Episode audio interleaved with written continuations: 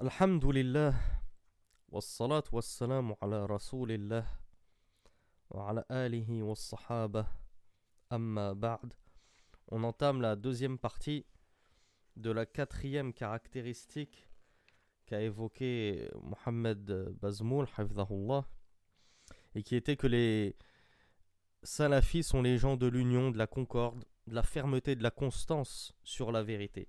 Donc on avait lu une euh, grosse partie, la première partie de cette quatrième caractéristique, qui n'était quasiment que les propos de l'imam Abul Mufir as-Sam'ani, rahimahullah, des propos exceptionnels vraiment que j'ai, j'ai énormément apprécié, j'espère que vous les avez appréciés autant que moi. Maintenant, on va lire les propos de l'imam Mohamed Bazmoul, qui euh, nous a rapporté aussi en grande partie des propos de Sheikh al-Islam ibn Taymiyyah, Donc Mohamed Bazmoul nous dit Qala ibn Taymiyyah. Donc après avoir cité As-Sam'ani, il nous cite des propos de l'imam Ibn Taymiyyah qui a dit tu trouveras que les gens du kalam. Alors qu'est-ce que le kalam? Brève, brève explication, parce que normalement c'est quelque chose que euh, on connaît des cours précédents pour ceux qui suivent les cours depuis, depuis longtemps maintenant et qui, les prennent playlist par playlist, pas dans le désordre. Donc on commence avec Minhaj al-Muslim, ensuite avec Al-Aqid al-Tahawiyya. Ensuite, normalement, après avoir étudié tout ça et qu'on arrive à Minhaj al-Salafi, on sait déjà ce que c'est que la qu'est-ce que c'est que le Kalam, tout ça. Donc le Kalam, en français, la traduction la plus, euh, la plus proche, parce que c'est très difficile à définir en un seul mot, étant donné que c'est un mot qui fait partie de ce qu'on appelle al-istilah, le langage technique d'une science, on pourrait le traduire par la dialectique. Euh, la, la, dialectique qui est, ou qu'on appelle aussi la scolastique, et qu'on appelle aussi la théologie spéculative. C'est l'ensemble des argumentations et euh, l'ensemble des argumentations que l'on met en œuvre pour prouver tel et tel postulat dans la science de la aqidah. Parce que la dialectique ici, ça concerne tout particulièrement la aqidah. Ça ne concerne pas du tout le fiqh ou quoi que ce soit. Ça touche pleinement la aqidah. Et la dialectique n'a été usée que par les gens de la bid'a. C'est-à-dire, c'est ou alors elle a été usée en petite quantité par les savants de la sunna pour justement la réfuter, cette science, la science du kalam, de la dialectique. La science de la dialectique, c'est par exemple, on en a déjà parlé, user de, euh, de sophisme pour dire voilà, Allah n'a pas d'endroit, on ne peut pas dire qu'Allah est au-dessus du ciel et au-dessus de son trône, puisque dire cela serait prétendre qu'Allah est dans un endroit, Or, les endroits sont créés, et c'est Allah qui a créé les endroits. Donc Allah ne peut pas être quelque part, alors que c'est lui qui a créé les parts, les quelque part, les endroits. Et c'est pour ça qu'ils disent on ne peut pas dire où, Aïna, à celui qui a créé le où. Donc vous voyez cette façon de raisonner, d'argumenter, de débattre, eh ben, on est pleinement dans Al-Kalam, la dialectique, la scolastique, cette théologie spéculative, parce qu'on spécule. Et si ceci est comme cela, alors nous pourrions dire que ceci est ainsi. Et si vous me dites ceci, alors moi je vous répondrai ceci. Et c'est en permanence de, l'argumentation, de l'argumentation, de l'argumentation. Et on s'éloigne, plus on argumente et plus on s'éloigne de Qala Allah, Qala Rasulullah. Toi tu leur dis, Rasulullah il a dit à la jariya Allah, Allah a dit fis sama, il a dit mu'mina. Le messager, moi je te dis, le messager d'Allah a dit à, la domestique Où est Allah? Elle lui a répondu Il est au ciel, au-dessus du ciel. Il a dit Libère-la, car elle est croyante. Toi, tu me dis Oui, mais si on dit Allah est dans un endroit, ça veut dire qu'on ne te demande pas de, de polémiquer, Harry. On te demande pas ce que ton esprit t'a poussé à croire. On te demande juste de suivre les textes. Tu suis le, le Coran et la Sunna. C'est tout ce qui t'est demandé. Donc voilà un peu en résumé ce que c'est que Al-Kalam. Maintenant, j'espère que vous comprendrez ce que veut dire al-kalam, ilmul kalam, la science du kalam, ahlul kalam, les gens de la, du kalam, les gens de la dialectique. Et je ne, je ne traduirai plus ce mot-là parce que je veux que vous l'appreniez Je veux que vous appreniez en arabe ce que c'est que al-kalam, que vous compreniez ce que c'est qu'al-kalam. La prochaine fois que vous entendrez parler de cela, vous saurez ce que c'est. Donc Ibn Taymiyyah nous dit que tu trouveras les gens du kalam étant les plus nombreux à euh, passer d'une parole à l'autre. Un jour il dit blanc, le lendemain il va dire noir. Un jour il va dire A, le lendemain il va dire B. وجزما بالقول في موضع وجزما بنقيضه Et tu les trouveras, ces gens du kalam, comme étant convaincus, avec certitude, au sujet d'une parole, puis juste après, tu vas les trouver convaincus avec la même certitude du contraire de cette parole, allant jusqu'à excommunier celui qui tenait, celui qui tient des propos qu'eux-mêmes tenaient la première fois. La première fois, il est sûr que c'est A. Demain, le lendemain, en fait, il est sûr que c'est B. Et il va dire quiconque a dit A est un mécréant. Alors que lui-même tenait pour avis que c'était A la vérité, il y a encore quelques jours. Ça, c'est les gens du Kalam. Pourquoi? Parce que, comme on l'a dit dans le cours d'hier, les opinions, euh, on ne peut pas tous avoir la même opinion, c'est impossible. Moi, je vois ceci blanc, toi, tu vois ceci noir. Mais soi-même, n'est-il pas vrai que soi-même, au cours de notre vie, on change d'opinion? L'imam Ahmed, comme je vous l'ai déjà dit, il a eu des, dizaines de changements d'avis de, d'avis dans la jurisprudence. Une fois, il disait que c'était halal, ensuite, il disait que c'était haram. Une fois, il disait que c'était mustahab, une fois, il disait que c'était makruh. Il changeait beaucoup d'avis en fonction de ce à quoi son ijtihad l'amenait. On vous a raconté en détail l'histoire d'Ash-Shafi'i quand il est arrivé en Égypte et qu'il a complètement changé de madhab. C'est pas il a changé une ou deux opinions, il a retourné son madhab de but en blanc. Alors que dire de nous? Nous-mêmes, nous changeons d'opinion. Comme je vous ai cité l'exemple de, la boisson, demande à ton voisin quelle boisson il aime, et lui quelle boisson il aime. Toi-même, t'aimes une boisson, ta femme, elle aime pas cette boisson, elle, en aime une autre. On a dit qu'on n'a pas tous les mêmes goûts, on n'a pas tous les mêmes opinions. Mais toi-même, un jour tu aimes le thé à la menthe, et puis quelques années après, tu n'aimes plus ça. Tu en as tellement bu que tu n'aimes plus ça. Un jour tu aimes le café euh, sucré, quelques années après, tu ne peux plus supporter de café avec du sucre. Tu ne peux le boire que sans sucre. Et vice-versa. Et un jour, tu aimes le sirop de menthe. Et un jour, tu n'aimes plus du tout le sirop de menthe. Tu préfères le sirop de grenadine. Nous-mêmes, on est en perpétuelle évolution et et en perpétuel changement dans nos avis. Alors, si ceci concerne les mondanités de ce monde, les, du, des boissons, des aliments, des, des j'aime tel habit, puis je l'aime plus, j'aime telle robe, quelques années après je veux plus la mettre cette robe parce que je peux plus l'avoir en, en, peinture, je supporte plus ce style de robe, etc. Que dire dans la religion? Eh bien, Cheikh Islam Ibn Taymiyyah nous explique que ces gens-là, ce sont des vrais caméléons. Un jour il dit blanc, le lendemain il dit noir. Ils n'ont aucune fermeté et stabilité et constance sur la vérité, contrairement aux salafis. Les salafis, ils peuvent changer d'avis dans la vie de tous les jours sur ces mondanités. Tu peux trouver une sœur salafiyate qui euh, adore les djilbabs noirs, mais au bout de quelques années, elle s'est tellement habillée en noir qu'elle déteste la couleur noire. Elle ne veut plus s'habiller qu'en marron ou, autre couleur. Pareil pour un frère.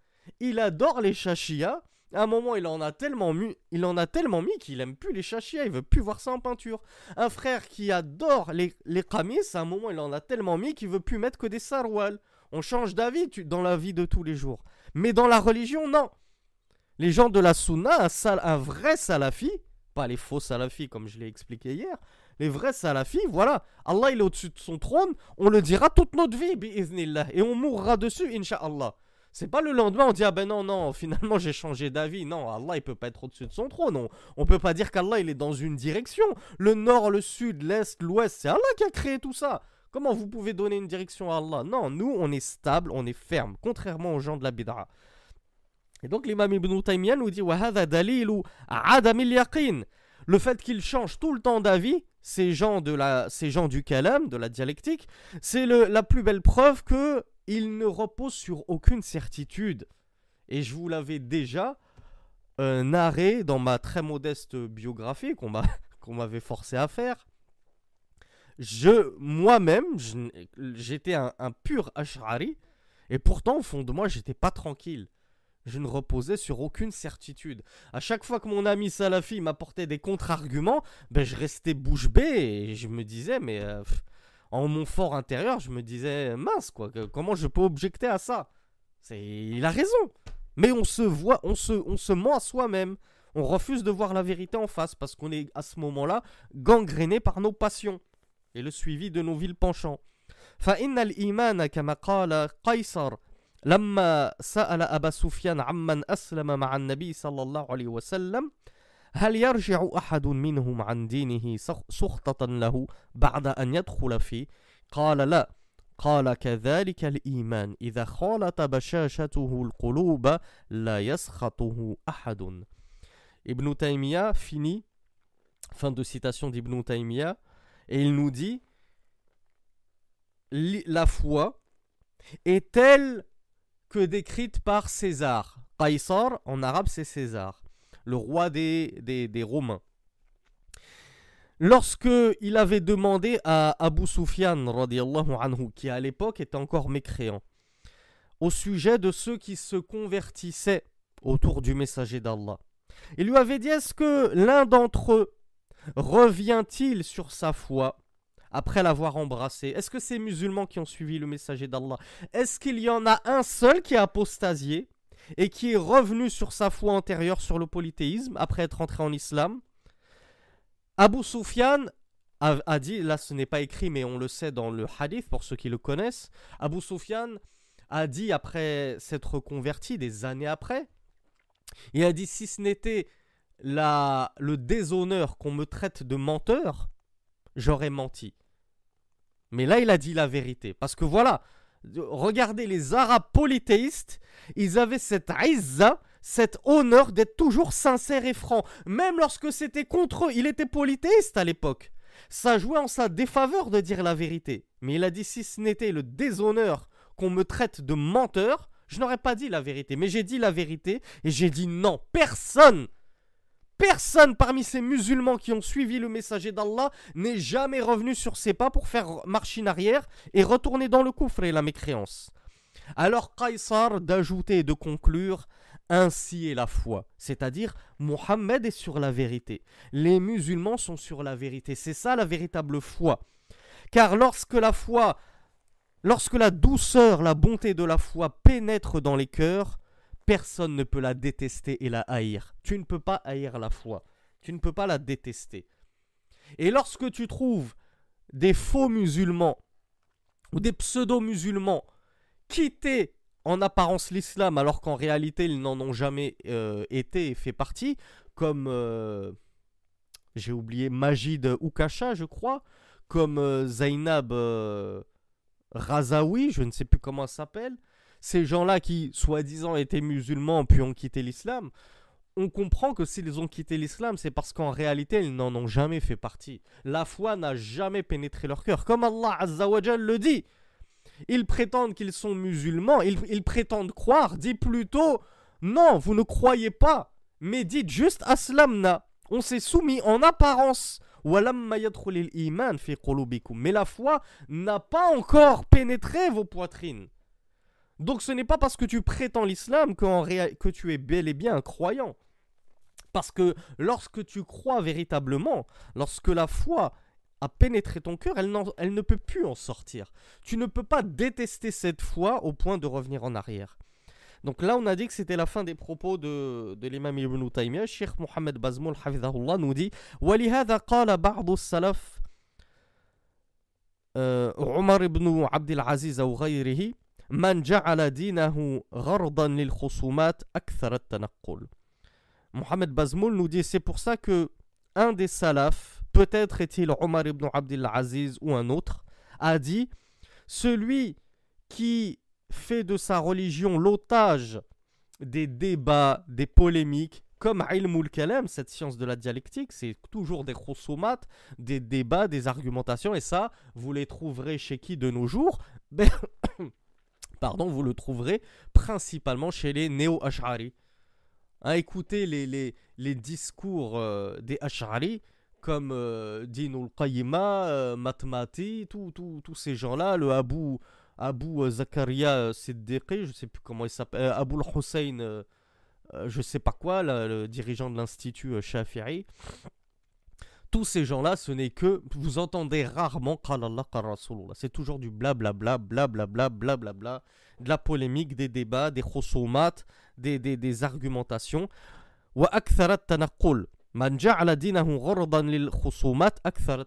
Celui qui fait de sa religion l'otage des débats, c'est-à-dire qu'il prend sa religion pour objet de débat en permanence, d'argumentation, tu trouveras qu'il est en permanence dans le changement Il changera beaucoup de, de, de, de, de, de, de pensée, d'avis, d'opinion sur sa religion. Il n'aura aucune stabilité, aucune fermeté.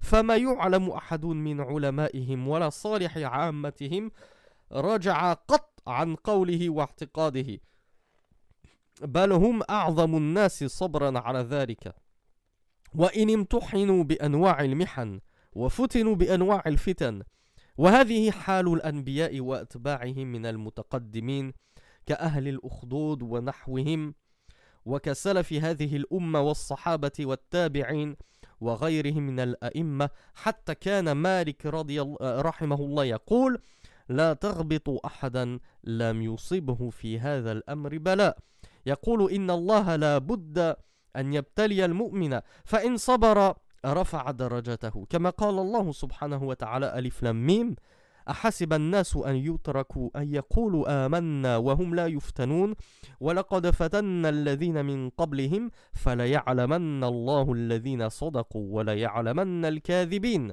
وقال تعالى وجعلنا منهم أئمة يهدون بأمرنا لما صبروا وكانوا بآياتنا يوقنون.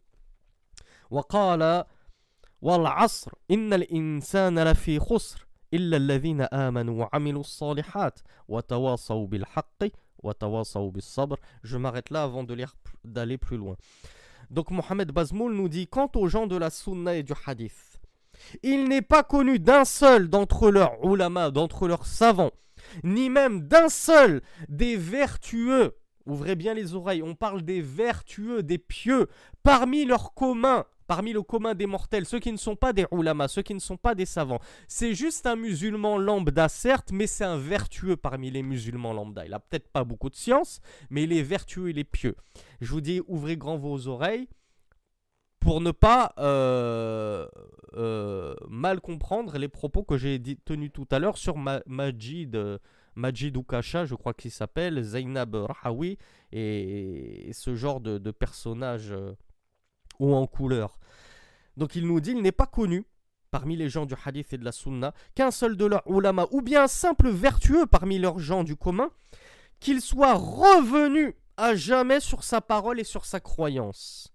Donc pourquoi je dis leurs gens du commun? Parce qu'on comprend que ce, euh, cette Zainab Rahawi, vous allez me dire, oui, ben, elle, elle est bien revenue sur sa croyance, elle était musulmane et puis elle a apostasié. Donc qu'est-ce que tu nous racontes? On te dit, oui, mais Mohamed Bazmoul, il parle pas de ses cinglés. Il ne parle pas de ces clowns. Il est en train de parler des gens vertueux. Si tu un musulman vertueux, même si tu n'as pas beaucoup de science, tu resteras musulman jusqu'à ta mort, bi'ivnillah. Qui sont les pseudo-repentis de l'islam? Les pseudo-apostats qui euh, sont passés de l'islam au christianisme, ou bien au judaïsme, ou bien à l'athéisme, ou bien au laïcisme, à, la laïcité, euh, à l'allégeance à la République et tout. C'était des gens qui, à la base, ne sont pas vertueux. C'est des gens qui sont euh, dans le péché, ils écoutent de la musique, ils regardent des, films érotiques, ils se rasent, parfois même ils ne prient même pas. À la base, c'est des gens qui ne prient pas, qui mangent euh, de la viande morte, comme au McDo, comme au Burger King, sans même euh, que ça ne les choque. Parfois même, ils vont jusqu'à boire de l'alcool. Leurs femmes n'ont jamais porté un seul voile de leur vie. Leurs enfants à 23 ans, 25 ans ne savent même pas encore comment faire leurs ablutions. Donc c'est ces gens-là. Ces gens-là, ils disent, ouais, on était des musulmans, mais on, est sortis parce que cette religion, c'est une mascarade. Mais c'est toi la mascarade sur pattes. C'est toi la, mascarade sur pattes, subhanallah. Qu'est-ce que tu veux nous, qu'est-ce que tu veux nous faire croire que tu étais musulman, musulmane? Si c'est ça l'islam, ce, que, ce, dont, ce sur quoi tu étais, mais alors euh, aucun musulman n'existe sur terre. C'est pas du tout ça l'islam. C'est toi qui penses être musulman. Donc voilà pourquoi les propos de Cheikh Mohamed Bazmoul sont très importants. Tu ne trouveras jamais parmi les gens de la sunna et du hadith le moindre vertueux, même si c'est pas un savant, mais il est vertueux, c'est un pieux, revenir sur sa aqidah, sur sa croyance et sur sa parole.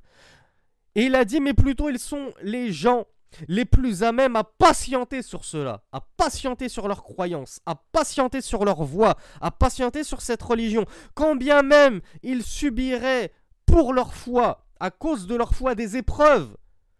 Comme il nous dit, comme était euh, la situation des Anbiya, des prophètes. Les prophètes, ont, euh, euh, les, les pris sur eux, étaient ceux qui ont subi le plus d'oppression à cause de leur foi. Ils ont été combattus jusqu'à même être tués, comme on l'a dit dans le cours d'hier par les Juifs. Donc, comme c'était le cas pour les prophètes et leurs suiveurs, Hein, les compagnons du messager d'Allah, vous connaissez tous l'histoire de Bilal qui se faisait torturer, on le met, son maître le mettait par terre et il posait un énorme rocher brûlant incandescent sur lui et il le laissait rôtir au soleil. Vous connaissez tous l'histoire de Soumaya et tous ces compagnons qui ont été torturés à cause de leur foi. Eh bien, est-ce qu'ils ont changé de parole d'unicité, la ilaha illallah? Est-ce qu'ils sont revenus sur leur croyance du monothéisme pur? Jamais Pourquoi? Parce que lorsque la foi pénètre réellement dans un cœur sincère, elle n'en sort plus pour rien au monde. Waka ahlil comme les gens d'Al-Urdoud. Vous connaissez les gens du fossé, il y a une, une sourate dans le Coran, vers la fin du Coran, qui parle brièvement de leur situation et de leur épreuve. Et référez-vous au hadith des gens du fossé pour plus de détails à ce sujet. Et comme les salafs, comme les plus prédécesseurs de cette communauté, parmi les compagnons, les tabi'in et autres que parmi les illustres imams, comme l'imam Malik l'a dit, rahimahullah, n'envie personne euh, que de n'envie personne que rien n'a touché, c'est-à-dire que rien n'a éprouvé dans son affaire. En gros, si tu vois un musulman, une musulmane qui n'a jamais été éprouvé par sa foi, ne l'envie pas. Ne l'envie pas parce que si Allah ne l'a pas éprouvé, c'est que ce n'est pas quelqu'un à envier. C'est que sa foi n'est pas aussi grande que tu euh, le penses. C'est pour ça que Mohamed Bazmoul nous dit Yaqul, il dit, c'est-à-dire l'imam Malik dit en gros que Allah subhanahu wa ta'ala la buddha an yabtali al mu'min. Il est indubitable, il est inexorable. Forcément, Allah va éprouver les croyants dans leur foi pour tester. Est-ce qu'ils sont sincères dans leur prétention que la ilaha illallah ou ils ne sont pas sincères? Je vais les tester dans leur foi pour voir. Est-ce qu'ils s'attachent à leur foi? Est-ce qu'ils vont faire preuve de fermeté et de constance sur cette voie, sur l'islam? Ou bien à la moindre fitna, à la moindre épreuve, ils vont apostasier et sortir de l'islam Comme le font Ukasha, Zainab et, toute la clique du cirque Pinder. Et c'est pour ça que Mohamed Bazmoul nous dit Le croyant, s'il se montre patient et endurant face à l'épreuve qu'Allah, dont, dont Allah va l'affliger, Allah va par cela, pour le récompenser de sa patience face à l'épreuve, l'augmenter en degrés, l'élever en degrés. Et puis Mohamed Bazmoul nous cite euh, quatre versets, ou 5, 5, 6 versets. Il nous cite Alif Lam Mim, les gens pensent-ils que nous allons les laisser dire Amanna, nous avons cru, Wahum la yuftanoun, sans être tentés, sans être éprouvés. Donc Allah te dit, est-ce que les gens pensent qu'on va les laisser dire nous croyons, sans subir la moindre épreuve, pour tester leur foi Et nous avons certes éprouvé et testé ceux qui étaient avant eux. Et alors Allah a su ceux qui étaient véridiques de ceux qui étaient menteurs dans leur foi et dans leur prétention à la, à la, foi. Ça, c'est Surat Al-Ankabut, l'araignée, versets 1 à 3. Dans une autre sourate, à Sajda, la, la prosternation, le verset 24, Allah nous dit et nous avons, et nous avons fait d'eux des. là, il parlait des Banu Israël, des enfants d'Israël. Il nous dit nous avons fait d'eux des imams, c'est-à-dire des chefs. Yahdouna bi amrina qui guidaient les gens par notre ordre. Lamma sabaru. Quand est-ce qu'Allah a fait des Banu Israël des chefs, des imams, des guides guidant les gens selon l'ordre d'Allah, il a dit Lamma sabaru. Lorsqu'ils se sont montrés endurants et patients, alors nous avons fait d'eux des imams. Par rapport à nos versets, ils y croyaient fermement. Ils avaient la certitude que nos versets étaient vérité. Donc, comme récompense de leur certitude et de leur fermeté, nous en avons fait des imams, des chefs. Et ensuite, Sheikh Mohamed Bazmoul nous cite la sourate que j'espère vous connaissez tous, bien évidemment, Al-Asr, le temps, par le temps. Certes, l'homme est dans la perdition, sauf ceux qui ont cru, fait de bonnes œuvres, et se sont enjoints mutuellement la vérité. Et je vous laisse finir la fin. Et se sont enjoints mutuellement la patience. La patience face à quoi? Ben, Le shir Mohammed ibn Abdel Wahhab, auteur des trois fondements, auteur des quatre règles, auteur de Kitab al-Tawhid, nous explique la patience dans la da'wa et la patience sur cette religion. On doit patienter sur notre foi. On doit être endurant face aux épreuves qu'on va rencontrer lorsqu'on fait da'wa aux gens. Et tu vas me dire, oui, mais moi je fais pas da'wa aux gens. Moi je suis pas un talib'in, je suis pas étudiant. Moi, je suis pas, euh, j'ai pas fait, je, je sors pas de Médine. Moi, je suis pas imam, je suis même pas prédicateur. Ari, on est tous des ambassadeurs de l'islam. Et qui plus est lorsqu'on vit et on réside en pays de mécréance, comme la France, comme la Belgique, comme la Suisse, comme le Canada, ou comme certains de nos amis africains en Côte d'Ivoire, au Bénin, euh, et, d'autres pays qui ne me viennent pas en tête à majorité euh, animiste ou chrétienne. Lorsque tu sors dans la rue avec ta barbe, avec ton kamis, lorsque la sœur sort dans la rue avec son djilbab, avec son iqab, on est des ambassadeurs de l'islam, on fait une da'wa implicite et tacite. Elle ne se voit pas notre da'wa, elle, elle, ne se voit pas sur nos langues, mais elle se voit sur notre apparence. On appelle à embrasser cette religion, suivez-nous. Comment j'appelle? En étant véridique, en étant bon, en étant bienfaisant envers mon voisin. Je vais sur le marché, j'achète un kilo de tomates à 5 euros, je donne un billet de 20 euros à, au, vendeur, il me rend 17 euros au lieu de me rendre 15 euros. Je lui rends les 2 euros entre. Je lui dis, tiens, même si c'est un kafir, même si c'est un mécréant de la pire espèce, je lui dis, tiens, tu t'es trompé, tu m'as rendu 2 euros en trop. Combien de personnes ne se sont pas converties avec ça? Une histoire qu'on nous a racontée il y a quelques années en Angleterre. Ah, pour un ticket de bus, le chauffeur du bus s'est converti. Pour un ticket de bus. Pour un. C'est. Pour toi, c'est des petits détails, c'est des rien. Tu te dis, mais c'est normal d'être honnête. C'est normal d'être dans mes mu'amalat, dans mes relations avec les autres, d'être bon, d'être respectueux, d'être bienfaisant. Je vois euh, un, un, kafir en train de se faire molester, c'est une femme même, je la vois se faire molester, je vais la défendre, même si c'est une kafirate. Tu te dis c'est normal, c'est n'importe qui aurait, n'importe quelle autre personne aurait fait ça. Et j'aurais aimé que ma femme, on la défende à sa place. Eh bien, ces petits riens qui pour toi te paraissent normaux, sache que tu peux être la cause de la conversion par la grâce d'Allah de plein de personnes qui te voient agir et qui se disent mais subhanallah, enfin qui se disent, qui se disent, mais c'est incroyable, ces musulmans qu'on nous présente à la télé comme des barbares, comme des sauvages, comme des tyrans, comme des extrémistes. Mais ce voisin musulman, je ne l'ai jamais vu mentir. Je n'ai jamais vu ses enfants cracher par terre, faire de la moto à 2 heures du matin et réveiller tout le monde. J'ai jamais vu sa femme euh, renfrogner, toujours à m'aider, à m'apporter des plats quand j'en ai besoin, etc. Mais je me dis qu'en fait, ces musulmans, ils ne peuvent être que sur la vérité.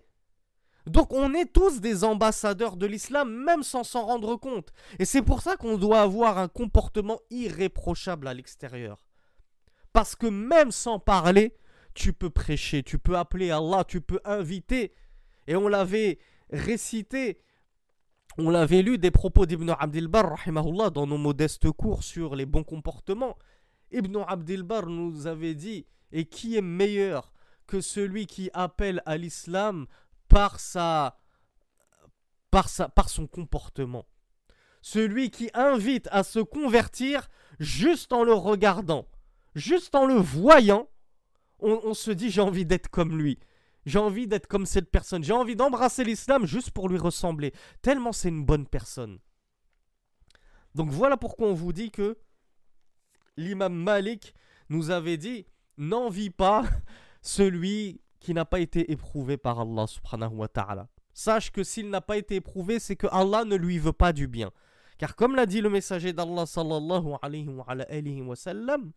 les plus, les plus éprouvés des gens, ce sont les envoyés d'Allah, les messagers et les prophètes.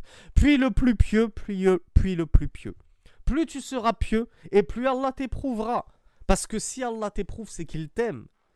Pourquoi pensez-vous que les, les, les, plus grands de ce monde, les plus grands en puissance, en richesse et tout, ben ce sont tous les sataniques, les lucifériens, les athées, les juifs. Allah les laisse prospérer dans cette dunya. Il ne les éprouve pas trop. Il, ne, il n'anéantit pas toute leur richesse, toute leur fortune, toute leur, toute leur puissance, toute leur notoriété, alors qu'il n'a qu'un mot à dire pour que cela se réalise.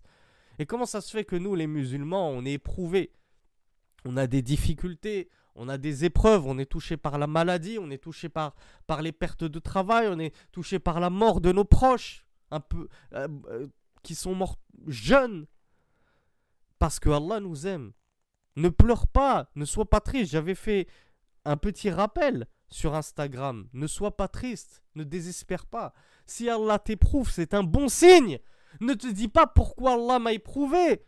Pourquoi est-ce qu'il ne m'aime pas? Est-ce qu'il me déteste? Pourquoi est-ce qu'il s'acharne sur moi? Non, au contraire. Réjouis-toi, Harry. Réjouis-toi, Orti. Si tu es éprouvé, c'est un très bon signe. Parce que lorsque les koufars sont éprouvés, c'est parce qu'Allah cherche à les punir ou bien cherche à les faire revenir de leurs ténèbres. Mais lorsque Allah veut nous éprouver, c'est soit parce qu'il nous aime et qu'il veut nous élever en degré, comme l'a dit Cheikh Mohamed Bazmoul, soit parce qu'il veut aussi nous ouvrir les yeux afin qu'on revienne de nos erreurs, qu'on revienne de nos péchés, et par cela il nous élève encore en degré. L'affaire du musulman n'est qu'un bien, comme l'a dit le messager d'Allah. S'il est touché par une épreuve et qu'il patiente, Allah le récompensera. Allah l'élèvera en degré. Donc son affaire n'est que bien aux croyants. Il n'y a que réjouissance et plaisir pour lui. Donc je crois que j'ai lu tous les versets en français. Ensuite, Cheikh Mohamed Bazmoul nous dit Waman sabara min ahli ahwa ala. Celui qui parmi les gens des passions va patienter sur sa parole. Parce qu'on a vu tout à l'heure que Sheikh al-Islam ibn Taymiyyah, euh, je, je m'arrête juste pour vérifier que j'ai bien tout traduit, parce que j'ai l'impression que je voulais dire quelque chose par rapport aux propos précédents. Alors, on a parlé des gens d'Al-Urdoud, on a parlé de, l'épreuve des salafs, tout ça. Et, les gens de la Sunna et du Hadith, il n'est pas connu d'un seul qui est revenu sur sa parole. Donc on a, fait le parallèle avec les Majidou Kasha et tout qui eux reviennent sur leurs paroles pour prouver que ce n'était pas c'était parce que ce n'était pas des gens vertueux. Et ensuite il nous a dit que les plus éprouvés euh, par Allah, les plus patients, ce sont les gens de la Sunna, quand bien même ils se font éprouver et tester dans leur foi, d'accord, on l'a expliqué. Et parmi ces gens-là, ben, il y a les prophètes, il y a les vertueux, il y a Ashabul Urdoud, il est les salafus salih. Et on a cité la parole de l'imam Malik, d'accord. Et ensuite les versets coraniques. Bon, ben, je pense que, que je n'ai rien oublié, bi'ifnillah. Ensuite, Cheikh Mohamed Bazmoul nous dit ومن صبر من أهل الأهواء على قوله فذاك لما فيه من الحق. Ah, la très juste parole de l'imam Mohamed Bazmoul. Il nous dit, parce qu'on a vu que, Mohamed, euh, que Cheikh euh, Ahmed ibn Taymiyyah rahimahullah a dit que les gens de Al-Ahwa sont toujours en train de changer d'avis. Hein, ils n'ont aucune constance sur leurs propres idéologies, sur leurs propres croyances. Cependant, Cheikh Mohamed Bazmoul nous dit Mais lorsque tu vas en voir un parmi eux, parmi ces gens des passions, être ferme et constant sur sa parole, sur l'une de ses nombreuses paroles, bien évidemment. Parce que, indubitablement, il y aura certaines paroles sur lesquelles il va changer d'avis. puisqu'il ne repose sur aucune certitude. Mais si tu le vois que sur une parole, il est ferme et constant, comme on dit, il ne lâche pas l'affaire, cela dénote qu'il y a sous cette parole, sous-jacente à cela, une parole de vérité. Sa parole, ça reste une parole fausse. Mais à l'intérieur, il y a quand même une partie de la vérité. Et c'est parce qu'il y a une partie de vérité dans cette parole qu'il arrive à s'y accrocher. Dit إذ لا بد في كل بدعة عليها طائفة كبيرة من الناس أن يكون فيها من الحق الذي جاء به الرسول ويوافق عليه أهل السنة والحديث ما يوجب قبولها. إذ الباطل المحض لا يقبل بحال. Donc Cheikh Mohamed Bazmoul nous dit euh, est euh, indubitable que dans chaque bid'a sur laquelle repose une immense partie des gens, il réside en dessous, de manière sous-jacente, une partie de la vérité. Yakunu fiha min al-haq. Il y a une partie de la vérité qui coïncide à ce qu'a apporté le messager d'Allah sallallahu alayhi wa, et qui va dans le sens des gens de la sunna et du hadith. Ce qui va impliquer que cette, cette parole fausse, dans laquelle il y a une petite part de vérité, finisse par être acceptée par cette majorité de gens dans l'égarement. Il nous dit car le, le al-batil pur, car euh, le faux pur, hein, à 100% c'est faux. Il n'y a rien de vérité là-dedans, même pas 1%. Il nous dit là. Il est inacceptable, c'est impossible de l'accepter le faux pur. Je vous donne un exemple pour simplifier les choses. Regardez les Mubtadi'a, les gens de l'innovation, tels les Jahmites, hein, comme on l'a déjà expliqué, les Mu'tazilites, qui disent euh, la parole d'Allah est incréée. Euh, ils, disent, pardon, pardon, je retire ce que j'ai dit. Ils disent le Coran est la parole d'Allah créée. Les Mubtadi'a, les gens des passions, des innovations, disent la le Coran est la parole d'Allah créée dans cette parole, cette parole est fausse. On a dit le Coran est la parole d'Allah incréée. Est-ce que le début de la phrase n'est-il pas similaire entre les gens des passions et les gens de la sunna? Les premiers disent le Coran est la parole d'Allah incréée. les deuxièmes disent le Coran est la parole d'Allah créée. En fait, quelle est la différence entre les deux? Juste le dernier mot. Nous, nous disons que la parole d'Allah, elle est incréée. Ce n'est pas une création, c'est pas une créature. Mais les premiers disent le Coran, c'est la parole d'Allah, ils nous rejoignent là-dessus, mais là où ils divergent, c'est qu'ils disent aller créer. C'est Allah qui a créé cette parole. Parce que la parole d'Allah, chez, eux, euh, c'est, on a dit, c'est ma'nan yaqumu bin nafs. Pour eux, c'est quelque chose de, c'est comme ça, c'est en Allah, et ils ne parlent pas avec des sons, avec une voix, avec des huruf, des lettres. Donc voilà pourquoi ils disent que le Coran, oui, c'est la parole d'Allah, mais par contre, cette parole, elle est créée, c'est une créature. Le, Coran est création chez eux. Donc, puisque le début de leur, de leur postulat est vrai, le Coran, c'est la parole d'Allah, on est tous d'accord là-dessus. Même eux sont d'accord là-dessus. Donc, ils ont réussi, avec cette partie de vérité qu'il y a dans leur parole, dans leur postulat, à fédérer d'autres à d'autres gens qui sont rentrés dans leurs hérésies, qui ont accepté leur hérésie. Pourquoi? Parce qu'ils ont dit, bah oui, bah ils disent que euh, le Coran c'est la parole d'Allah. Et c'est vrai, ils ont raison, donc on va les suivre.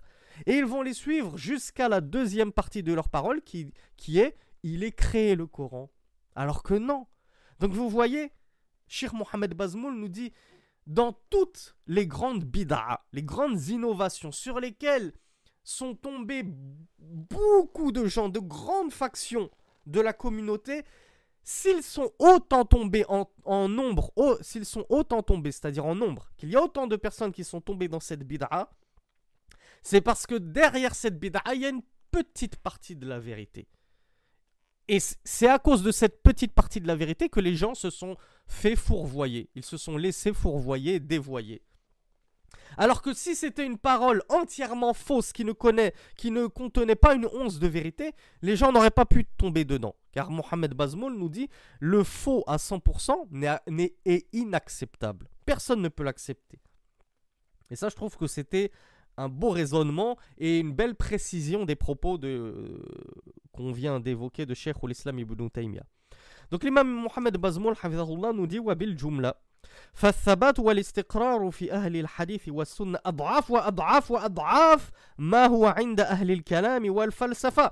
بل, المتف... بل المتفلسف أعظم اضطرابا وحيرة في أمره من المتكلم. لأن عند المتكلم من الحق الذي تلقاه عن الأنبياء ما ليس عند المتفلسف. ولهذا تجد أبا الحسين البصري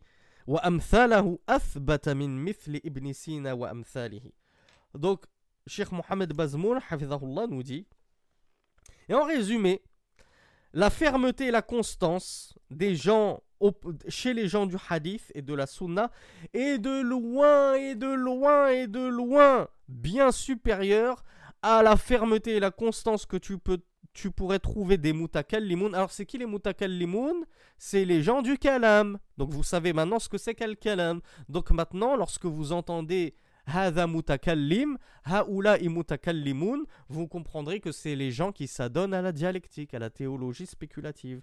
Donc Cheikh Mohamed Bazmoul nous dit les gens de la sunna, leur fermeté, leur constance est de loin supérieure à la fermeté et la constance des gens du kalam sur leur bid'a et sur leurs innovations et sur leurs paroles. De même que les philosophes les philosophes, ils peuvent avoir une part de fermeté et de constance sur leurs hérésies. Mais cette fermeté n'a rien à voir avec la fermeté dont font preuve les gens de la sunna et du groupe. Et il nous dit, où en suis-je?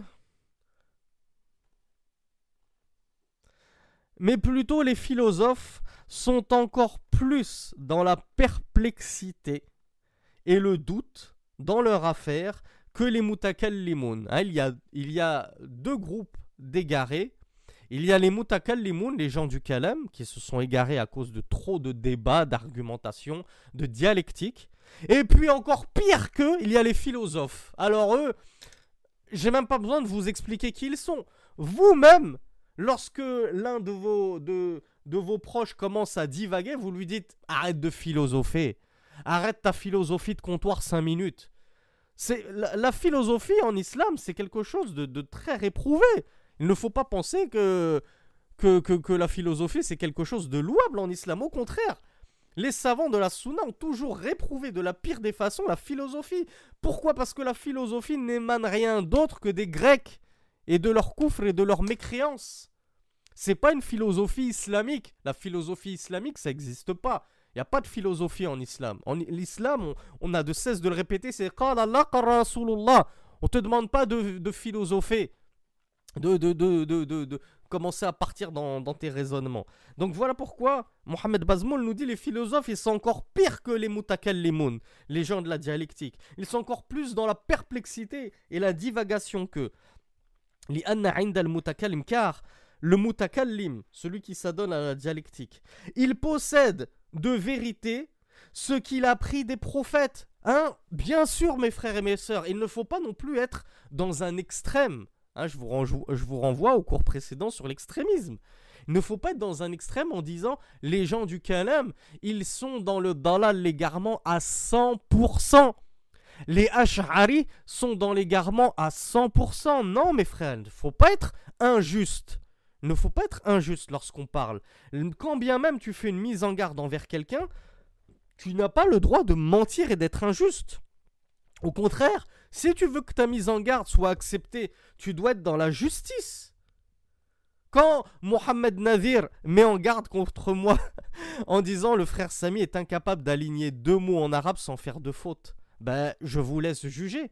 Est-ce qu'il a fait preuve d'extrémisme dans cette parole? Est-ce qu'il a menti et calomnié?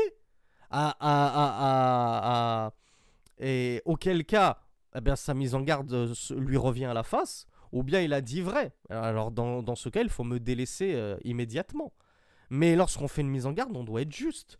On ne doit pas mentir sur la personne pour essayer de le faire tomber à tout prix ou pour essayer de, se venger d'une vengeance personnelle, etc., etc.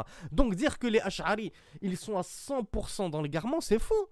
Mais les Ash'ari disent bien La ilaha illallah quand même.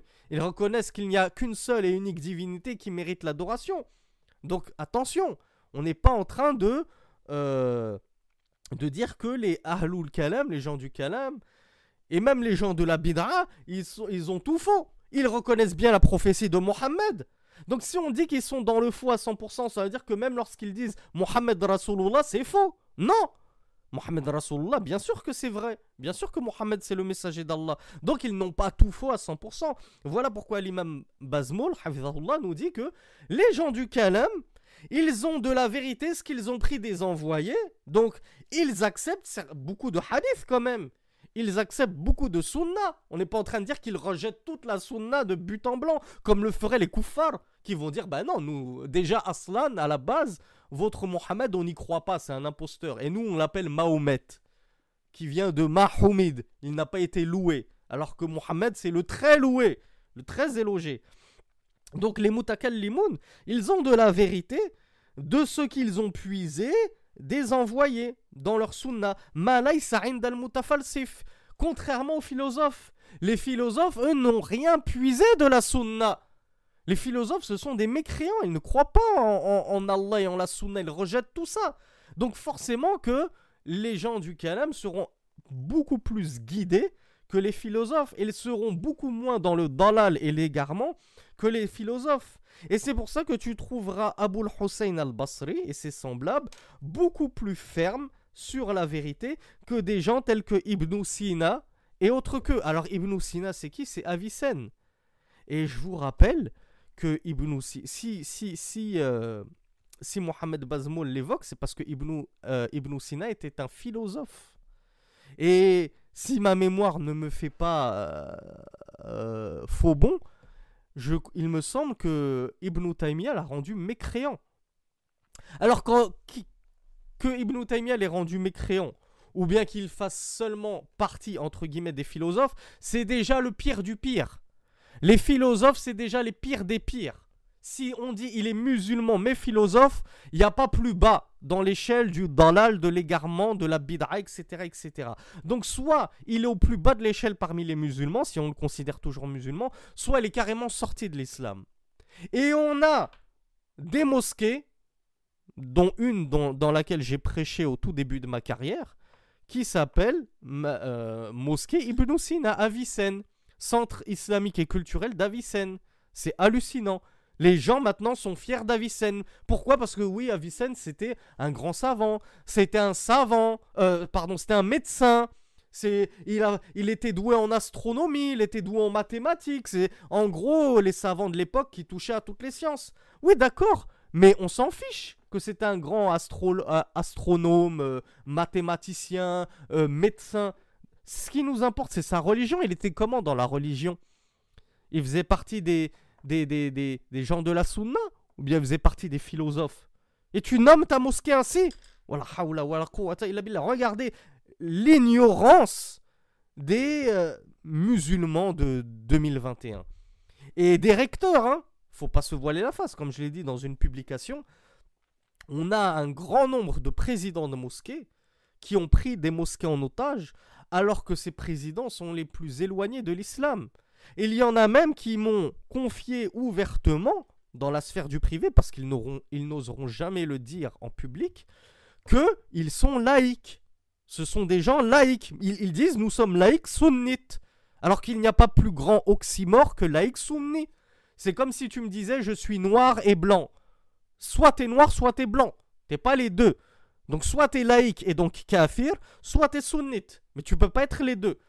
Ou un autre, justement le président de cette mosquée à Vicenne, qui euh, se vantait devant moi d'être de, parti à la messe à l'époque où il y avait eu des attentats contre je sais plus quel prêtre et que certains égarés avaient invité les, les, musulmans à se rendre à la messe, il était tout fier de me dire qu'il avait assisté à la messe ou qu'il allait assister à la messe.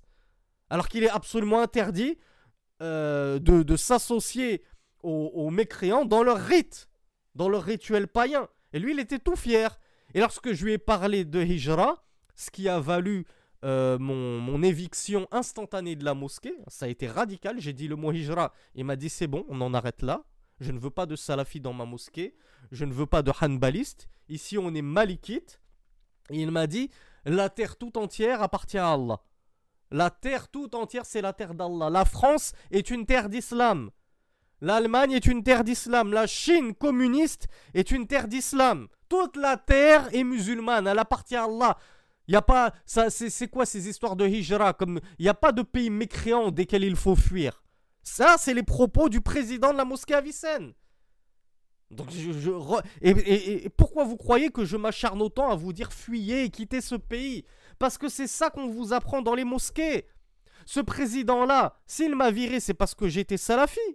Et qui c'est qu'il a pris à ma place? Un pantin soufi, un pantin tabliri, un pantin ikhwani. Il ne va prendre que des gens qui ne professeront jamais la vérité, qui ne vont pas inciter au tawhid, qui ne vont pas appeler au tawhid, au rejet, au désaveu de la laïcité à la hijra, toutes ces choses-là. Donc le discours sera toujours le même discours surgelé et réchauffé 15 minutes avant le début de la khutbah. Il faut être gentil avec tout le monde, les juifs et les chrétiens sont nos frères, et blablabli, et blablabla. Toujours les mêmes khutbahs qui tournent en boucle.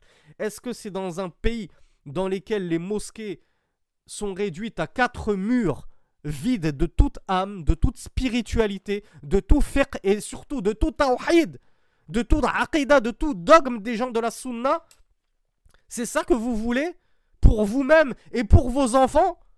Imaginez-vous un peu nos enfants nous, on a connu des, à la limite certains prêcheurs salafis qui essayaient de faire des efforts il y a 10-15 ans. Ils faisaient beaucoup de daura, des, des cours, des, conférences, etc. Ils se déplaçaient dans, dans la France tout entière. Ils essayaient de faire bouger les choses.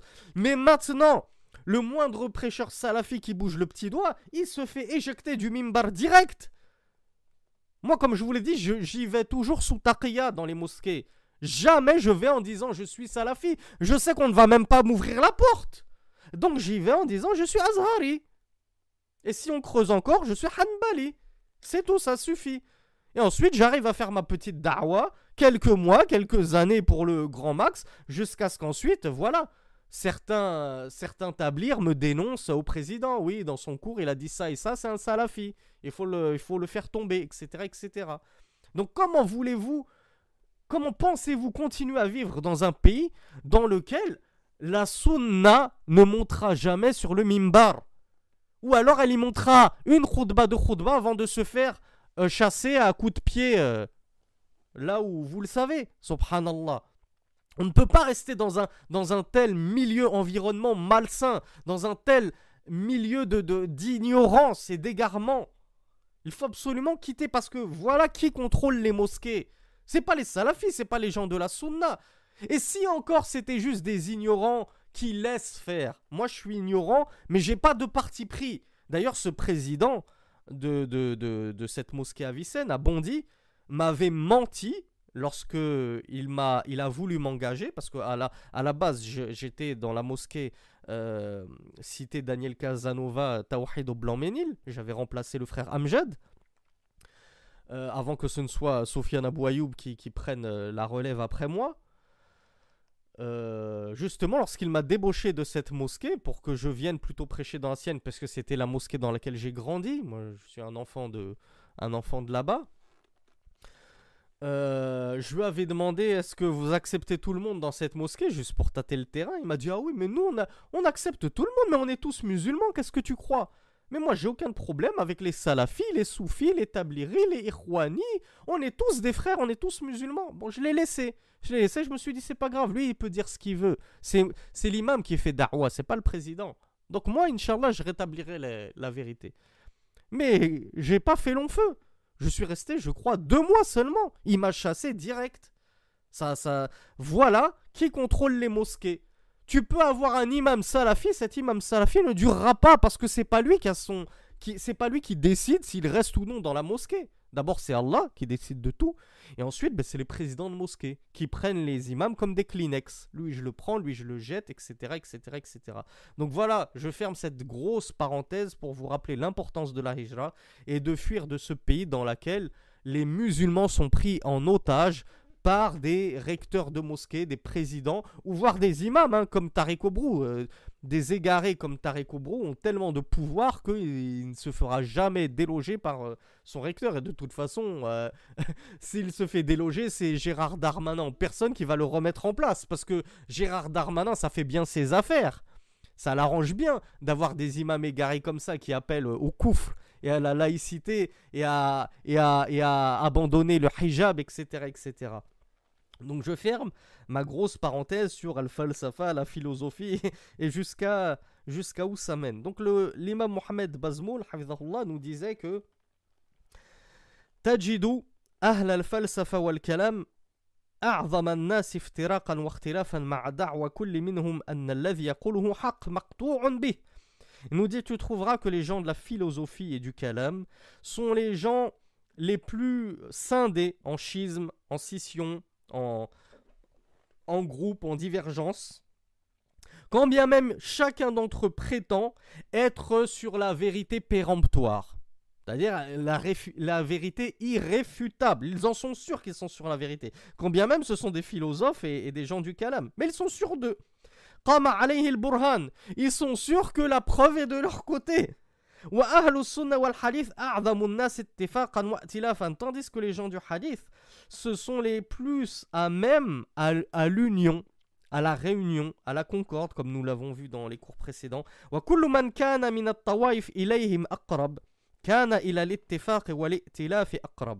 Et, et chaque euh, faction, chaque groupe, chaque secte, plus elle se rapproche des salafis, et plus elle se rapproche de l'union et de la concorde. Et on comprend que plus une secte s'éloignera de la doctrine et du minhaj salafi, et plus elle sera dans le schisme, plus elle sera morcelée, plus elle sera divisée. فالمعتزلة أكثر اتفاقا واتلافا من المتفلسفة. Les mu'tazilites, nous dit Cheikh Mohamed Bazmoul, sont davantage unis et regroupés que ne le sont les philosophes. Pourquoi? Ben Parce que les Mu'tazilat sont déjà plus proches des gens de la Sunna que ne le sont les philosophes. Comme on l'a dit tout à l'heure, les philosophes, ils sont au plus bas de l'échelle. Ils sont dans la mécréance totale. Les Mu'tazilites, eh, ils te disent oui, Mohammed est Rasulullah, c'est déjà ça. C'est déjà ça de prix. Donc voilà pourquoi Mohamed Bazmoul nous dit plus tu es proche des salafis, plus tu seras soudé et uni, et plus tu vas t'éloigner du minhaj salafi, et plus tu seras morcelé et divisé. Idhil falasafa fil ilahiyat wal ma'ad wal nubuwat bal wa fit tabi'iyat wal riyadiyat wa sifat al aflak min al. Il nous dit car les philosophes ont en termes de divinité, concernant le chapitre de la divinité. Du retour, Al-Ma'ad, c'est la vie future, le retour, euh, le, la sortie des tombes et tout ce qui va se passer dans la vie future. En termes de prophétie, tout ce qui concerne la prophétie des messagers d'Allah et des prophètes. Balwafit tabi'iyat, et qui plus est même dans les choses mondaines, les choses qui ont qui, relatives par exemple à la nature, euh, à la faune et à la flore, euh, et les mathématiques, Wasifatil Aflak, l'astronomie. Ils ont des paroles que ne, c'est-à-dire des paroles de grande mécréance et de caducité totale, ce que ne peut dénombrer qu'Allah subhanahu wa ta'ala.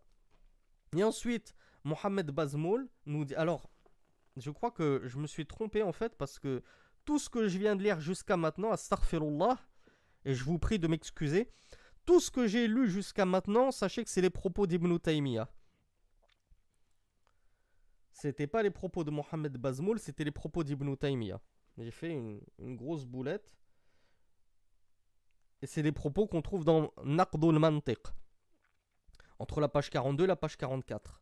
Et Mohamed Bazmoul de rajouter فلا يكون لديهم الاختلاف المذموم الذي هو سمة الضعف. On ne trouve pas chez eux, c'est-à-dire les gens de la sunna, cette divergence cette scission réprouvée et blâmable qui est euh, l'illustration même de la faiblesse.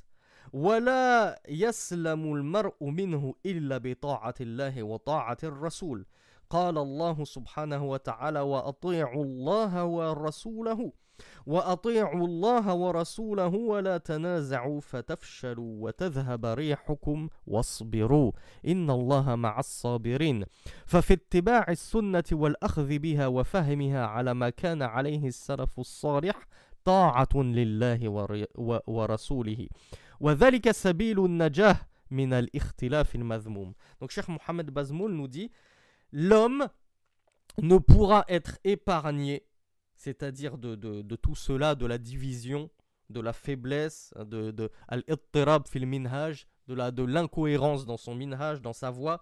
Il ne pourra être épargné de tout cela, de tout ce qu'on vient d'évoquer, si ce n'est par l'obéissance d'Allah et son messager. Donc si tu veux être bien guidé, si tu veux être prémuni de la division, du schisme, etc., tu dois juste obéir à Allah et son messager. Comme Allah nous le dit dans la sourate Al-Anfal, les butins, verset numéro 46, et obéissez à Allah et à son messager. Et ne divergez pas, car si vous le faites, votre ardeur s'en ira et vous périrez. Vous vous tafchalou, vous perdrez votre puissance, votre ardeur s'en ira. Patientez.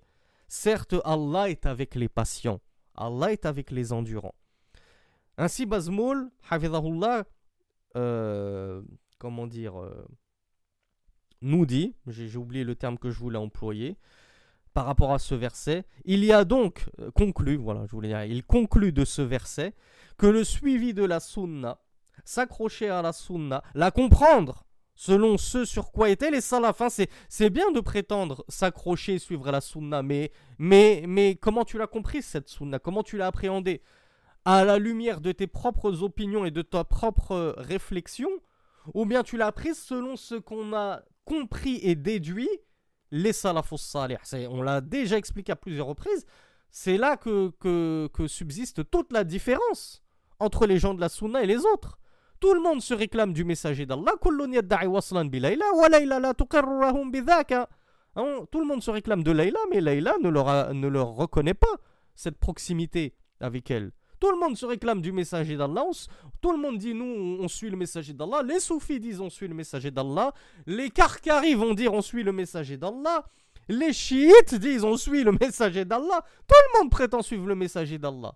Mais comment tu le suis? Tu l'as suivi selon ce qu'on, selon le chemin, selon son chemin que nous ont apporté les plus prédécesseurs, ou tu l'as suivi selon ton, le chemin que t'a apporté ton gourou euh, euh Fawzi euh, Karkari ou, Hassan al-Banna euh, al-Ikhwani ou Sayyid Qutb, etc., etc. Donc c'est là toute la différence et toute la subtilité. Donc Mohamed Bazmoul conclut en disant c'est dans le suivi de la sunna, dans, son, dans l'accroche à la sunna et à sa compréhension selon ce sur quoi étaient les salafus salih, les pieux prédécesseurs, que tu auras l'obéissance, que tu auras obéi à Allah et à son messager. Parce que Allah nous a dit dans ce verset et obéissez à Allah et à son messager. Donc Mohamed Bazmoul nous dit Comment obéir à Allah et à son messager? Ben, En suivant la sunna, tout simplement, selon la compréhension des, prédécesseurs. Et ceci est le chemin du salut. Si tu veux le chemin du salut, le salut, c'est-à-dire être sauvé de... le salut, c'est être épargné de quelque chose. Donc le chemin du salut, d'être épargné du feu en premier lieu, et de l'ignorance et, et, et, de l'égarement, ben c'est de suivre le chemin du messager d'Allah sallallahu alayhi wa sallam. وأخرج الترمذي donc ça c'est toujours les propos de Mohamed Bazmoul hafizahullah وأخرج الترمذي في سننه و و وأبو داود je, je, je passe tout ce qu'il nous a dit tatati tatata on, on, on, va, on en vient directement au hadith قال عن العرباض بن سارية قال وعدنا رسول الله صلى الله عليه وعلى آله وسلم يوما بعد صلاة الغداء موعظة بليغة ذرفت منها العيون ووجلت منها القلوب فقال رجل إن هذه موعظة مودع فماذا تعهد إلينا يا رسول الله؟ قال أوصيكم بتقوى الله والسمع والطاعة وإن عبد حبشي فإنه من يعش منكم يرى اختلافا كثيرا وإياكم ومحدثات الأمور فإنها ضلالة فمن أدرك ذلك منكم فعليه بسنة وسنة الخلفاء الراشدين المهديين عضوا عليها بالنواجذ. On trouve dans les sunan d'At-Tirmidhi d'Abi Daoud Le hadith d'Al-Irbad ibn Sariya que vous êtes nombreux à connaître, j'en suis sûr. Et il dit que le messager d'Allah nous a euh, exhorté un jour, au petit matin, après la prière du matin, d'une exhortation puissante, émouvante. à tel point que nos, nos yeux en ont pleuré et les cœurs en ont frissonné. Un des hommes, un des compagnons a dit au messager d'Allah, ceci ressemble à l'exhortation de quelqu'un qui nous dit adieu, de quelqu'un qui va s'en aller pour toujours. C'est-à-dire qu'il va s'en aller vers son Seigneur, qu'on ne reverra plus. Comme si c'était quelqu'un qui nous disait adieu et qui nous laissait son testament. Alors, qu'est-ce que tu nous enjoins? Comme si c'était tes dernières paroles, alors, Aoussina, conseille-nous, laisse-nous un testament, dis-nous Résume-nous toute l'affaire, si on, est, si on est amené à ne plus se revoir après ce, jour-là. Le messager d'Allah leur a dit Je vous enjoins la crainte d'Allah, bien évidemment. La toute première chose qu'il a dite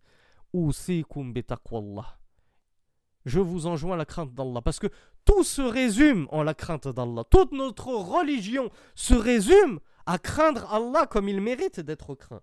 Donc le messager d'Allah leur a dit Je vous enjoins à craindre Allah. Et regardez quelle est la deuxième chose qu'il a dite? Est-ce qu'il a dit Et je vous enjoins la prière à son heure? Et je vous enjoins à porter le djilbab? Et je vous enjoins à laisser pousser vos barbes Non, non. Regardez la deuxième chose qu'il a dite direct après le taqwa la crainte d'Allah.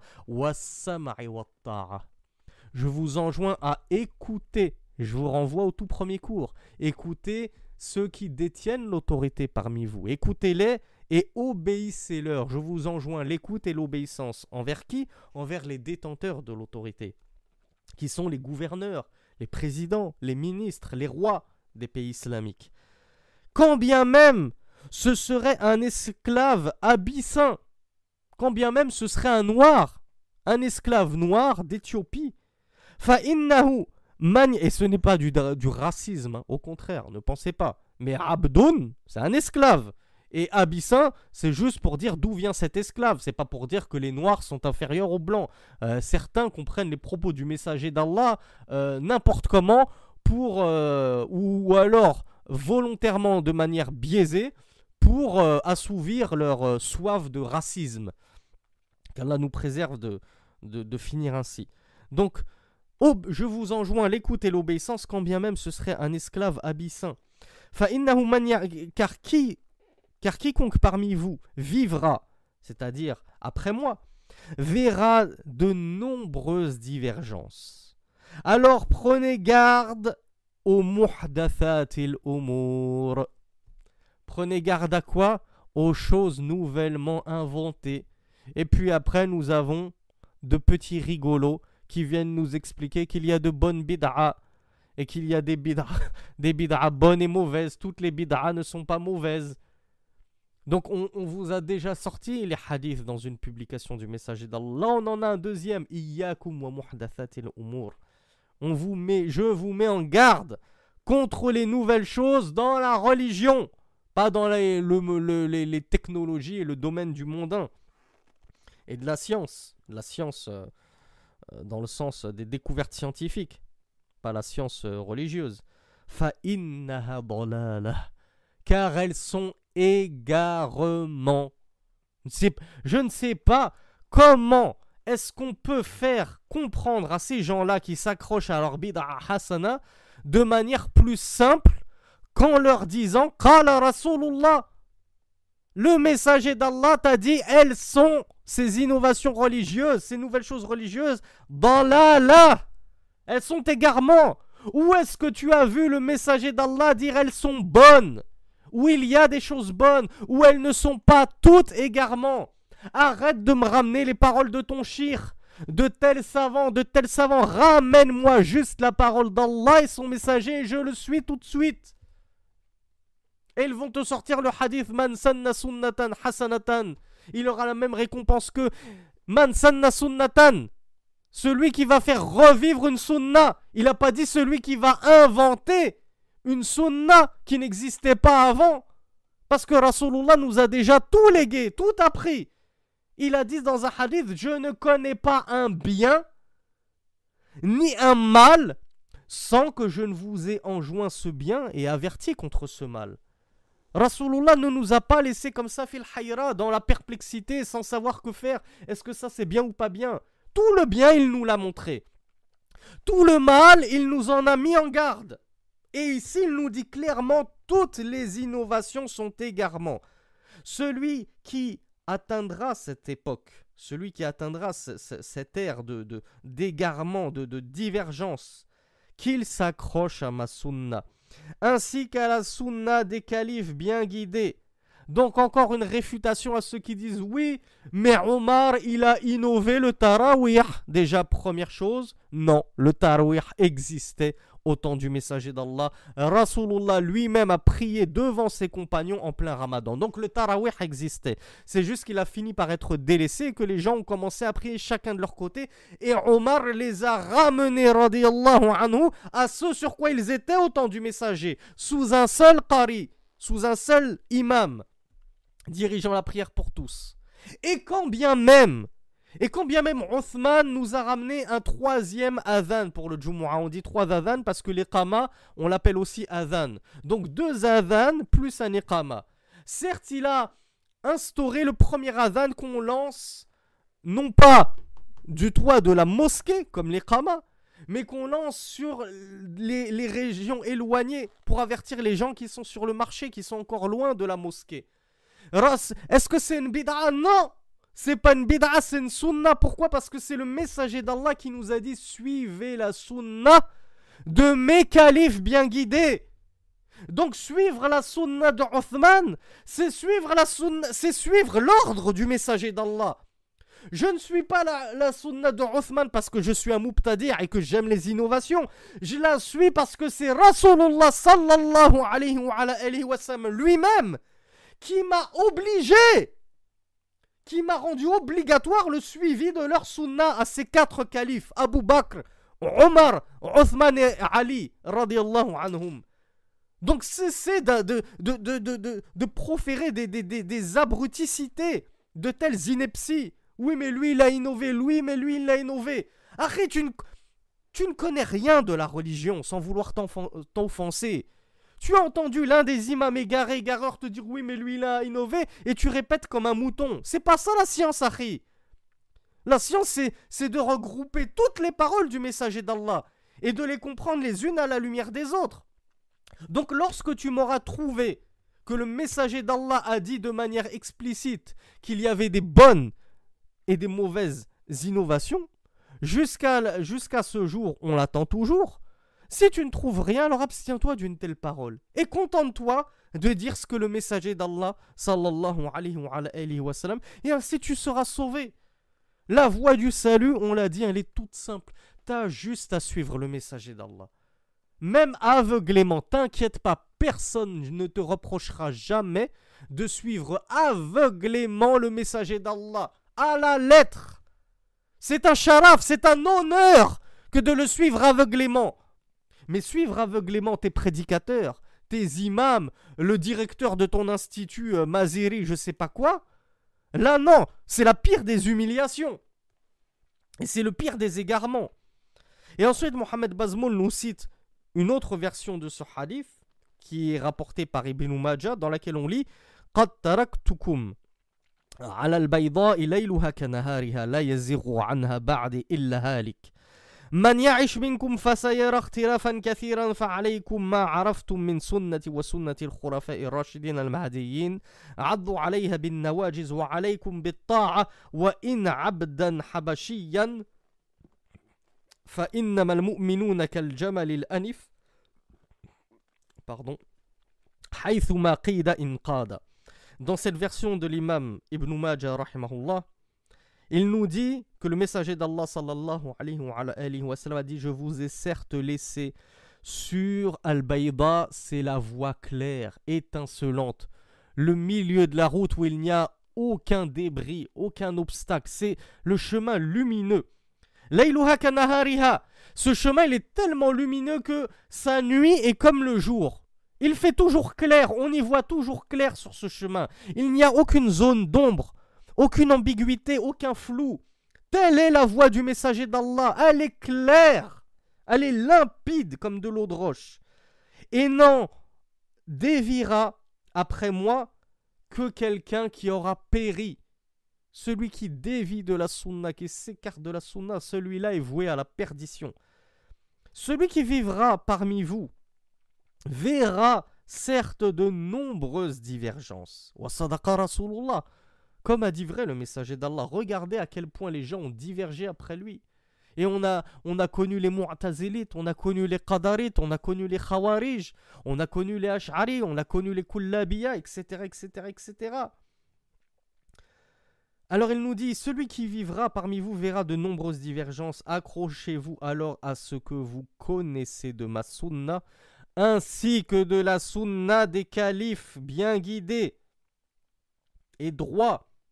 Accrochez-y vous avec vos molaires c'est-à-dire accrochez-y-vous de toutes vos forces. Ne vous laissez pas, euh, comment dire, harponner par des gens qui voudraient vous écarter de ce droit chemin et de cette sunna. Wa alaykum Et je vous enjoins à l'obéissance, quand bien même ce serait un esclave abyssin. Dans une version de ce hadith, on trouve même euh, zabib. Comme si avec une tête qui ressemblerait à un raisin sec.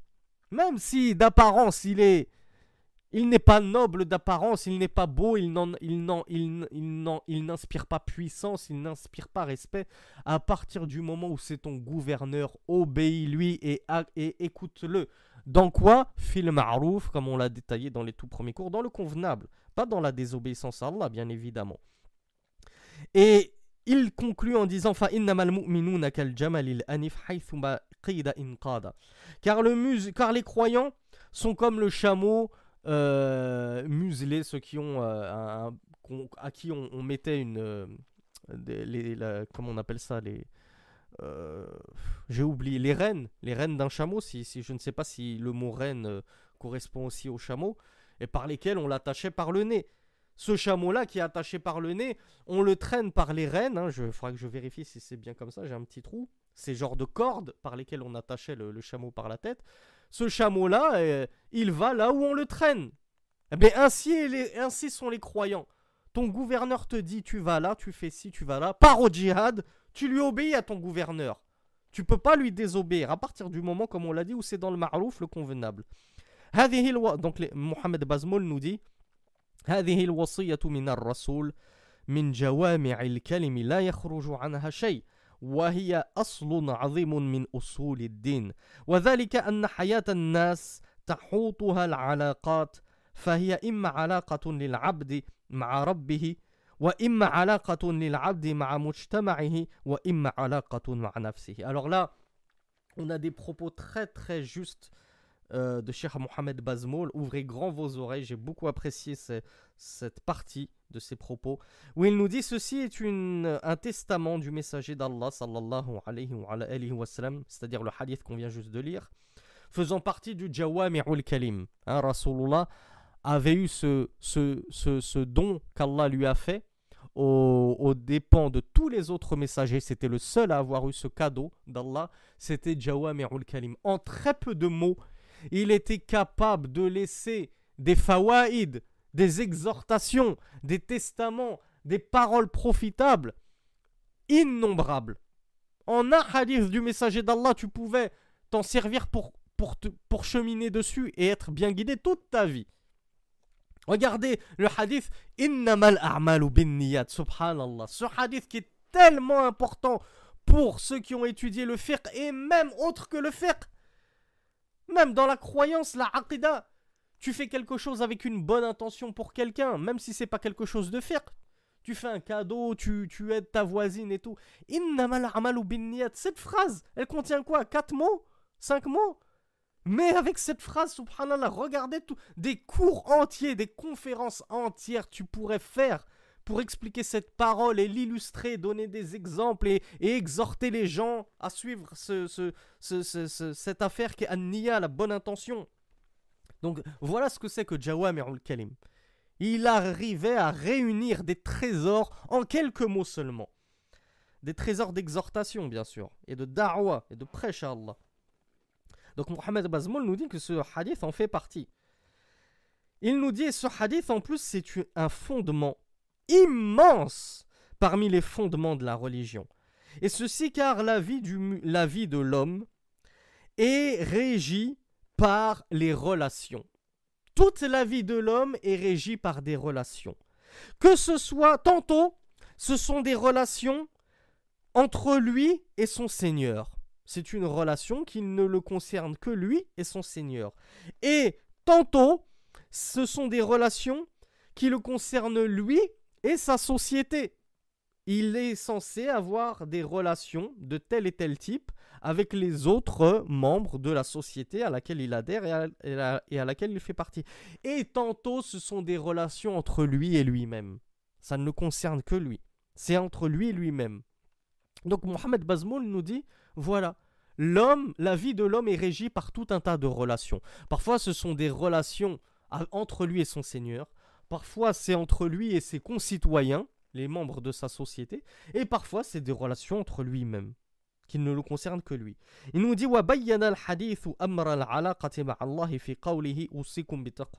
Ce hadith a expliqué la relation avec Allah. La relation du serviteur avec Allah, c'est la partie, elle se trouve dans la partie du hadith qui nous dit Je vous enjoins la crainte d'Allah. Ah, donc je comprends que ma relation avec mon Seigneur entre moi et mon Seigneur, elle doit être basée sur une relation de crainte. Je dois craindre mon Seigneur. D'accord. وأمر العلاقة مع المجتمع في قوله والسمع والطاعة وإن عبد حبشي فإنه من يعيش منكم يرى اختلافا كثيرا وإياكم ومحدثات الأمور فإنها ضلالة فمن أدرك ذلك منكم فعليه بالسنة وسنة الخلفاء الراشدين المهديين عضوا عليها بالنواجز. Il nous dit quant à la relation avec sa société, le mujtama, Elle est éclaircie dans la partie de sa parole et l'écoute et l'obéissance quand bien même ce serait un esclave abyssin.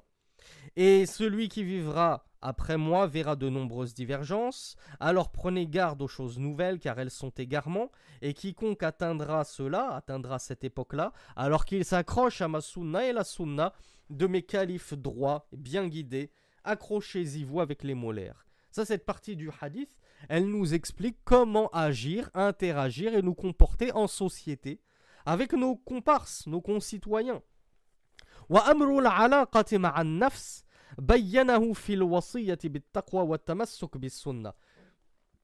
Et quant à ta relation avec toi-même, comment tu dois te comporter toi-même?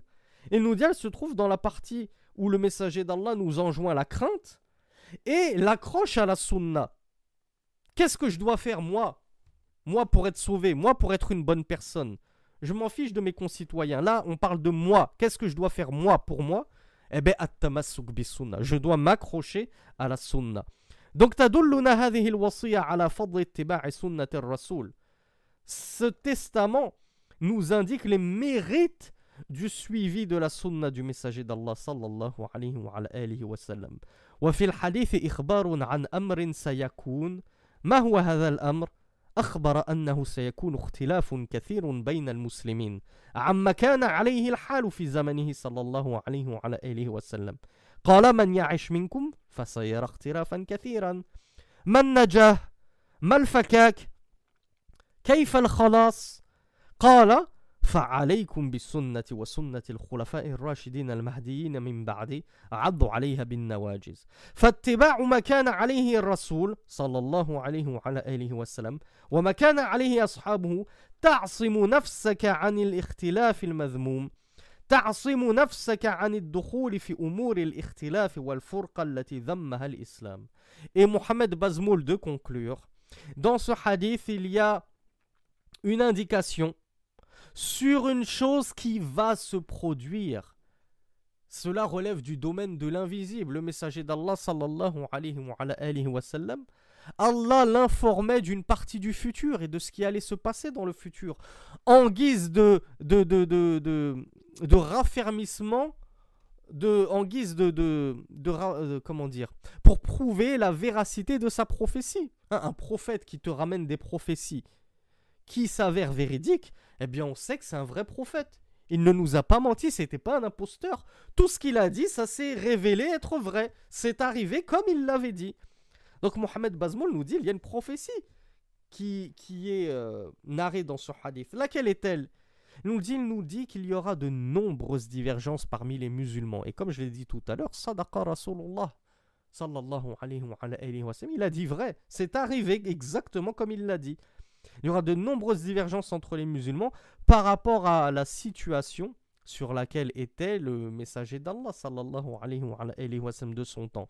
De son temps, il n'y avait pas d'irtilaf, il n'y avait pas de divergence. C'était sami'na wa. On a entendu le messager d'Allah, on a entendu la parole d'Allah, azza wa on obéit. Il n'y avait pas de ah non, moi j'obéis pas, moi je, moi je pense que si, moi je pense que ça, moi je pense qu'il faut essuyer sous la rouf, sous le soulier, parce que c'est là-dessus que je marche sur euh, des crachats, du pipi de chat, des, des excréments de chien. Ah, moi je trouve que Rasulullah s'est trompé, euh, il a raconté n'importe quoi, ça n'existait pas ça. Ça n'existe que chez les, les uluberlus de 2021 ça. Donc Rasulullah sallallahu alayhi wa sallam, donc Sheikh Mohamed Bazmoul nous dit euh, quel est donc le salut? Comment sortir de, de, ces de ces multiples divergences? Qu'avait prophétisé le messager d'Allah Comment en être épargné? Il nous dit bien c'est Rasulullah qui te donne la solution. Alaykoum sunnati, accrochez-vous à ma sunna, tout simplement. Et la sunna des califes bien guidés après moi. Accrochez-y-vous avec des molaires, avec vos molaires, pardon. Vous, en, vous serez sauvés de ces divergences, de ces égarements.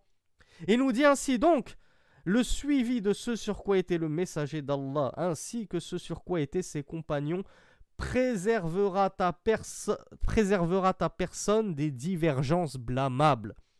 Elle épargnera ton âme de l'entrée, enfin elle épargnera ton âme, elle épargnera ta personne de rentrer dans des affaires de divergence et de scission qui sont que l'islam a blâmées. Telle est la voie du salut, nous n'avons de cesse de le répéter.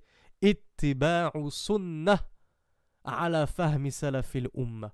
Le suivi de la sunnah selon la compréhension de nos pieux prédécesseurs. Et ainsi se termine le cours. Walhamdulillahi rabbil alamin. والصلاة والسلام الأتمان الأكملان ala rasulillah.